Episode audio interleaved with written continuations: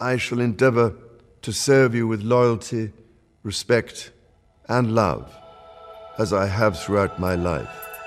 Tady je Matěj Skalický a tohle je Vinohradská 12. Korunovace Karla III. se blíží, proběhne už v sobotu. Head of the Church of England will ask millions of British subjects around the world to swear allegiance to King Charles. I count on the loving help of my darling wife, Camilla. Největší slavnostní vojenská operace za 70 let. More than 7,000 members of the armed forces are expected to take part in the ceremony. Z Buckinghamského paláce vyjde průvod v čele s nepřehlednutelným kočárem. Jízda ve zlatém kočáře, pomazání olejem, písně v řečtině. Co dalšího zajímavého přinese korunovace Karla III. Proč si bude muset nasadit dvě koruny? A těší se na tuhle událost vůbec Britové? Dnes se starokatolickým a anglikánským knězem Petrem Janem Vinčem.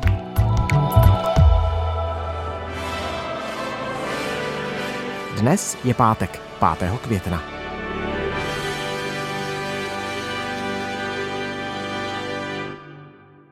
Dobrý den, vítejte ve Vinohradské 12. Dobrý den. Korunovace britského panovníka, ta se odehraje po bezmála 70 letech. Jak velkolepá akce nás čeká? Dorazí i princ Harry, velká věc, o tom se dlouho spekulovalo. Bude to skutečně velkolepá akce a bude to akce v mnoha ohledech unikátní. A to nejenom proto, že se ve Velké Británii nekonala 70 let, ale protože korunovace panovníka je vlastně e, už docela unikátní úkaz i mezi evropskými monarchiemi. Mm-hmm. Dřív to bylo obvyklé i třeba tady v Rakousko-Uhersku, nicméně u nás třeba poslední korunovace proběhla v roce 1836 a většina evropských monarchií, pokud korunovaci vůbec měla, tak ji odstranila na přelomu 19. a 20. století. Takže třeba země Beneluxu, které jsou monarchiemi, tak ty korunovaci nikdy neměly. Země Skandinávie je odstranili právě s přijímáním ústavních pořádků na přelomu 19. a 20. století a podobně. Takže když odmyslíme třeba některé země Afriky a Dálného východu, kde ovšem ten ceremoniál vypadá velmi odlišně od toho, jak jsme zvyklí z toho křesťanského prostředí, tak v podstatě zůstávají pouze dvě monarchie v Evropě, které korunovaci stále mají. Tou jednou je tedy Velká Británie, o které dnes budeme mluvit, a tou druhou, alespoň teoreticky, je stát Vatikán, protože i papež může být korunován, nicméně všichni papežové od Jana Pavla I. tuto možnost nevyužili. Takže je to skutečně unikátní věc, bude to veliká ceremonie, jak po té rovině státní, tak i po té rovině církevní. Připomenu nejdřív ty světské záležitosti, totiž Tisíce policistů v ulicích, průvod, který má být kratší než při korunovaci Alžběty II., který bude směřovat od Buckinghamského paláce na Trafalgar Square, odtud k Westminsterskému opatství. Budou tam kočáry, budou tam statisíce lidí, předpokládáme v Londýně. Je to eh, do určité míry srovnatelné s tou poslední korunovací, protože on ten průběh a ritus korunovace se vlastně zas až tolik nemění a neměnil se nějak úplně zásadně posledních tisíc let. Dá se očekávat, že eh, angličané budou eh, přítomní, budou v ulicích,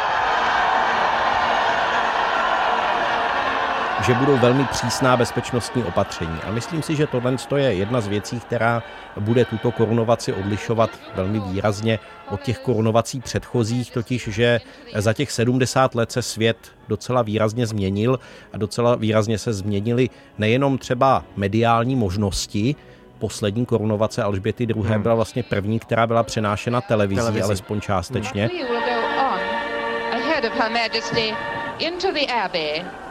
Tentokrát bude vlastně korunovace probíhat v přímém přenosu na mnoha médiích online, ale zároveň se ten svět změnil eh, možná i v tom trošku negativním, že eh, ty bezpečnostní ohledy prostě hrají v tenhle ten moment mnohem větší roli, než jak tomu bylo před 70 lety. To znamená, uvidíme velké nasazení policie, uvidíme opravdu přísné kontroly a otázky bezpečnosti prostě budou řešeny, řešeny velmi výrazně. Ta korunovace dostala eh, kódové označení operace Golden Orb, což v takovém překladu si myslím asi nejlíp vystihuje v českém překladu operace Zlaté královské jablko.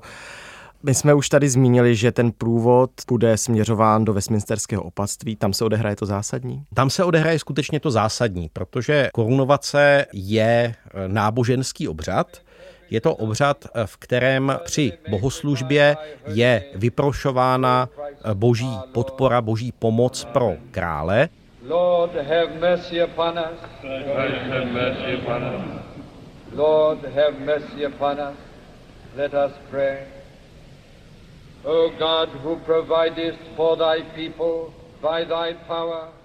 Zároveň je korunovace tedy i e, symbolickým stvrzením toho, že král je skutečně králem. Totiž ono de facto i de jure, tedy se král stává králem přesně v okamžiku, kdy zemře jeho předchůdce, nebo v tomhle případě předchůdkyně, to znamená Karel III. už králem je. To je takové to Queen's Dead, Long Live the King. Přesně tak. Je to vlastně spíš takový moment, řekněme, veřejného uznání, kdy před lidem ale v tom náboženském slova smyslu i před Bohem se uznává, že tomu tak, že se potvrzuje se vlastně ta skutečnost. A my tam uvidíme vlastně obě roviny. My uvidíme tu rovinu světskou, kdy na začátku toho ceremoniálu bude arcibiskup z Canterbury a další představitelé obcházet do čtyřech světových stran a budou formálně symbolicky vyvolávat, toto je váš král, toto je, toto je král hmm. a hmm. v odpověď bude tedy Bůh ochraňuj krále jako, hmm. ta, jako to stvrzení toho, že ta skutečnost taková je. God save the king. A následovat bude ten samotný náboženský obřad, jehož vlastní jádro je modlitba k duchu svatému, aby krále podporoval, dal mu svoje dary a pomazání. One God, forever and ever. Amen pomazání, které je vlastně tou nejposvátnější a nejvnitřnější ceremonií celé té královské korunovace. My si představujeme, že vlastně na korunovaci je nejdůležitější to, když se dá králi koruna na hlavu, ale z toho církevního pohledu to tak není. Z toho církevního pohledu vlastně ty v úvozovkách vysvětlující obřady. To znamená to, když se král postupně obléká eh, do těch různých symbolů svého úřadu, mezi kterými je i koruna, eh, tak to už je to, co vlastně následuje po tom pomazání a po té modlitbě eh, za dary Ducha Svatého, což je tím nejvlastnějším momentem té korunovace. Mhm, takže přísaha a pomazání olejem. Will you solemnly promise and swear to govern the peoples ano, eh, přísaha v tom eh, smyslu, že to je ta světská rovina, hmm. protože tam se král zavazuje, že bude chránit a bránit eh, to, co je mu svěřeno. Včetně samozřejmě církve, protože král má roli v církvi a je zavázán povinnostmi i vůči, vůči církvi, tedy anglické církvi. and to the churches there committed to their charge all such rights and privileges as by law do or shall appertain to them or any of them. All this I promise to do. A to pomazání, které vlastně má velice hluboké kořeny biblické eh, ve starém zákoně, kdy pomazání ve starém zákoně bývali izraelští králové a potom skrz eh, křesťanské dědictví to pomazání krále, stejně jako třeba ale pomazání biskupa, bylo symbolem toho, když se vlastně propůjčuje nebo uděluje ten eh, úřad. Bylo to tak eh, ve středověku při pomazávání králů a císařů ve svaté říši římské a podobně. Dodnes to je zachováno pomazání jako důležitý moment třeba právě při svěcení biskupa. A říká se, že před těmi zhruba tisíci lety, když se sestavoval ten první anglický korunovační ritus, eh, tak měl dva eh, vzory. Tím prvním vzorem byly tedy franské korunovace z kontinentální Evropy a tím druhým byl právě ritus svěcení biskupa. Takže aniž by tedy král byl duchovním, tak ale prvky z té liturgie svěcení duchovních tam budou. Vy jste zmínil, ta historie je tisíc let stará? Ano. Už tisíc let existuje jakýsi britský královský ritus. Přesně tak. On se samozřejmě několikrát měnil, ale ne nějak výrazně. Takovou výrazný, výrazným momentem je třeba to, když eh, v Anglii proběhla reformace, když se anglická církev osamostatnila a eh, král v ní zaujal eh, z hlediska té světské zprávy tu úlohu, která předtím zřejmě to je samozřejmě historicky diskutabilní, ale přináležela římskému biskupovi, tedy papeži. Takže v okamžiku, kdy se anglická církev osamostatnila, tak se to projevilo i v korunovaci, protože král tím dostal řekněme, tu investituru, například je to král, který jmenuje biskupy eh, v anglické církvi a anglická církev, to znamená tedy ta anglikánská církev Anglie, eh, je církví státní. Proto vlastně ta provazba mezi korunou a církví je tak velice úzká a uvidíme to velice silně i v tom ritu, který eh, budeme vidět. A propo je pravda takové to, co se učívá ve škole, že král nebo královna, že je to hlava anglikánské církve? Není to tak docela pravda. V první řadě je třeba říct, že eh, musíme rozlišit anglikánskou církev a anglickou církev. Anglikánská církev je celosvětové společenství, které najdeme v podstatě všude na světě, nejenom tedy v zemích bývalého britského impéria, ale i jinde a je tvořeno mnoha provinciemi, více než 40 provinciemi a jednou z těch provincií, tou nejstarší a největší, je anglická církev, to znamená anglikánská církev Anglie. A pouze v rámci anglické církve má britský panovník nějakou roli v rámci církve. To znamená, mimo Anglii, už ani ve Walesu, už ani ve Skotsku, notabene potom třeba eh, v Japonsku nebo v Americe, v Kanadě, tak tam už eh, král žádnou roli neplní. Plní pouze v rámci té anglické církve a drží historicky eh, titul vrchního správce anglické církve. To znamená, vykonává vlastně roli té nejvyšší světské autority. Hmm. Přičemž tu roli té nejvyšší duchovní autority eh, vykonává jak v anglické církvi, tak v celosvětovém anglikánském společenství arcibiskup z Canterbury, který bude krále korunovat. Korunovat jakou korunou? Já jsem četl, že budou dvě. Ty koruny jsou dvě, ještě je tam potom koruna pro královnu. Takže tři. Takže tři, ano, přesně tak. Protože ona je moc těžká, prý ta zásadní, to bude asi koruna svatého Eduarda. Přesně tak. It was made for the coronation of Charles II in 1661. Ta se Přesně asi tak, je to, ta, jenom je, na to ta, je to ta veliká, veliká koruna s tím obrovským diamantem. And is decorated with rubies, amethysts, and sapphires. To je ta, kterou se symbolicky tedy provede ta korunovace, ale protože s touhle korunou na hlavě by král nemohl pak eh, moc jaksi chodit a tak dále, protože je opravdu těžká a nedá se s ní, nedá se s ní moc dobře manipulovat, a tak potom bude ta koruna vyměněna. It weighs just over two kilograms. Já se takhle postupně vrátím k tomu obřadu korunovace, který nás tedy teď o víkendu čeká. Doplním zase nějaké ty světské elementy, totiž eh, kromě toho, o čem jsme tady společně mluvili, tak eh, pak se král Karel III. se svou chotí vrátí průvodem zpátky do Buckinghamského paláce, tam z balkónu eh, pozdraví lidi, kteří se přišli na tu korunovaci podívat, bude přelet letadel Red Arrows a tak dále. Ale mě zajímá ještě jedna věc a to souvisí s tím náboženským rozměrem a možná se vrátíme zpátky do toho Westminsterského opatství ještě na chvíli. Já totiž nevím, kde přesně se to odehraje, ale jako podsta králově zesnulému otci, princi Filipovi, má zaznít řecká ortodoxní hudba. Ano, je to tak. To mě hrozně zaujalo. V rámci toho obřadu zazní několik jazyků. Nebude zaznívat pouze angličtina, zazní třeba velština. Ano. A také řečtina. A to v, ve zhudebnění žalmů a ve zhudebnění duchovních textů, které tu bohoslužbu provázejí. A ono to není nic až tak neobvyklého. Řečtina se v liturgii křesťanské používá. Používá se nakonec při slavení každé eucharistie, když se na začátku volá Kyrie eleison, pane hmm. smiluj se, tak to je samo o sobě řecky, protože řečtina je vlastně tím původním křesťanským liturgickým jazykem. Takže i do té tradice západní církve řečtina patří. A tady ten odkaz tedy na pravoslaví skrze Karlova otce je zřejmý a ten pravoslavný element tam bude přítomný ještě v jednom momentě. Celá ta bohoslužba bude bohoslužba anglikánská. Bude to eucharistie, to znamená katolicky bychom řekli mše svatá, anglikánského ritu, to znamená i na tom svatém přijímání se budou podílet pouze anglikáni. Nicméně budou přítomni i duchovní jiných křesťanských církví, mimo jiné pravoslavný arcibiskup, a společně tito duchovní udělí králi požehnání na konci té samotné korunovace. A to je vlastně jako jedna rovina, kdy ten ritus je anglikánský.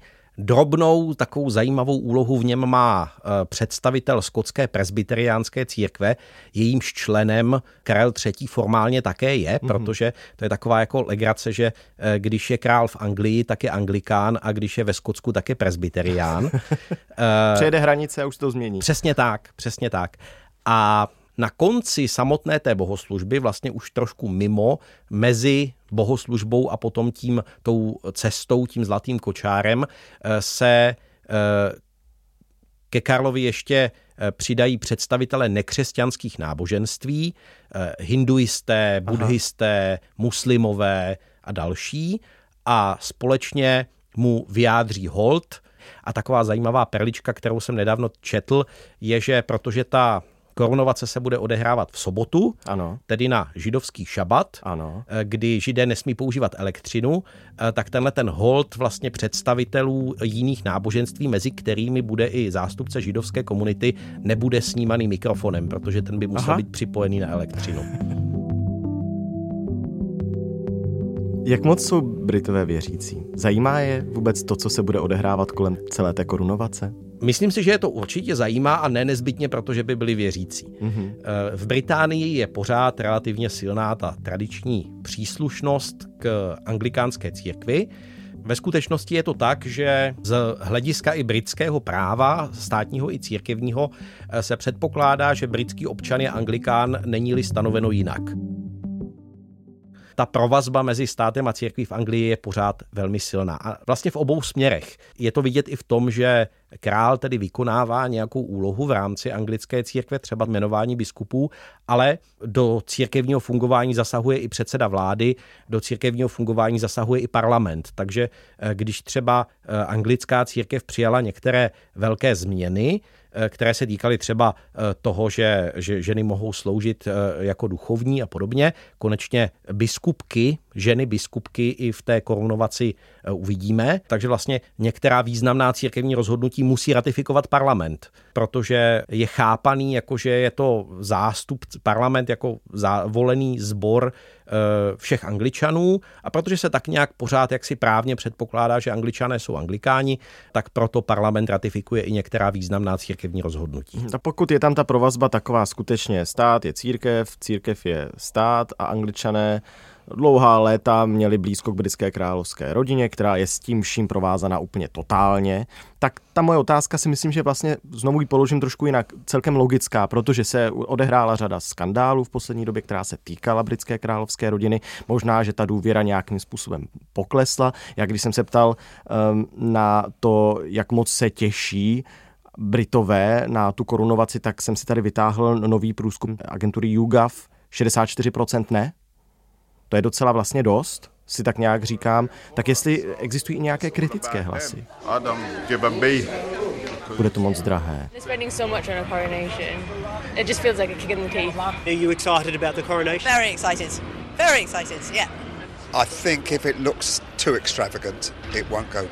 Je to zbytečně pompézní. Proč ta korunovace ještě musí být?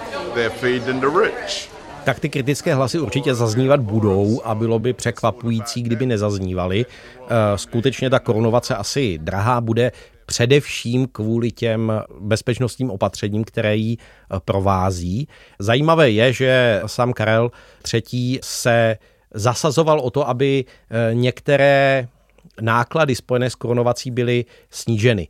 Eh, to zná třeba taková zase zajímavost je mezi korunovační klenoty, mezi symboly té korunovace, které tam figurují, eh, patří i meč, opasek a eh, rukavice které symbolizují takovou tu jako vojenskost té role, kterou zastává král, který je také samozřejmě vrchním velitelem ozbrojených sil.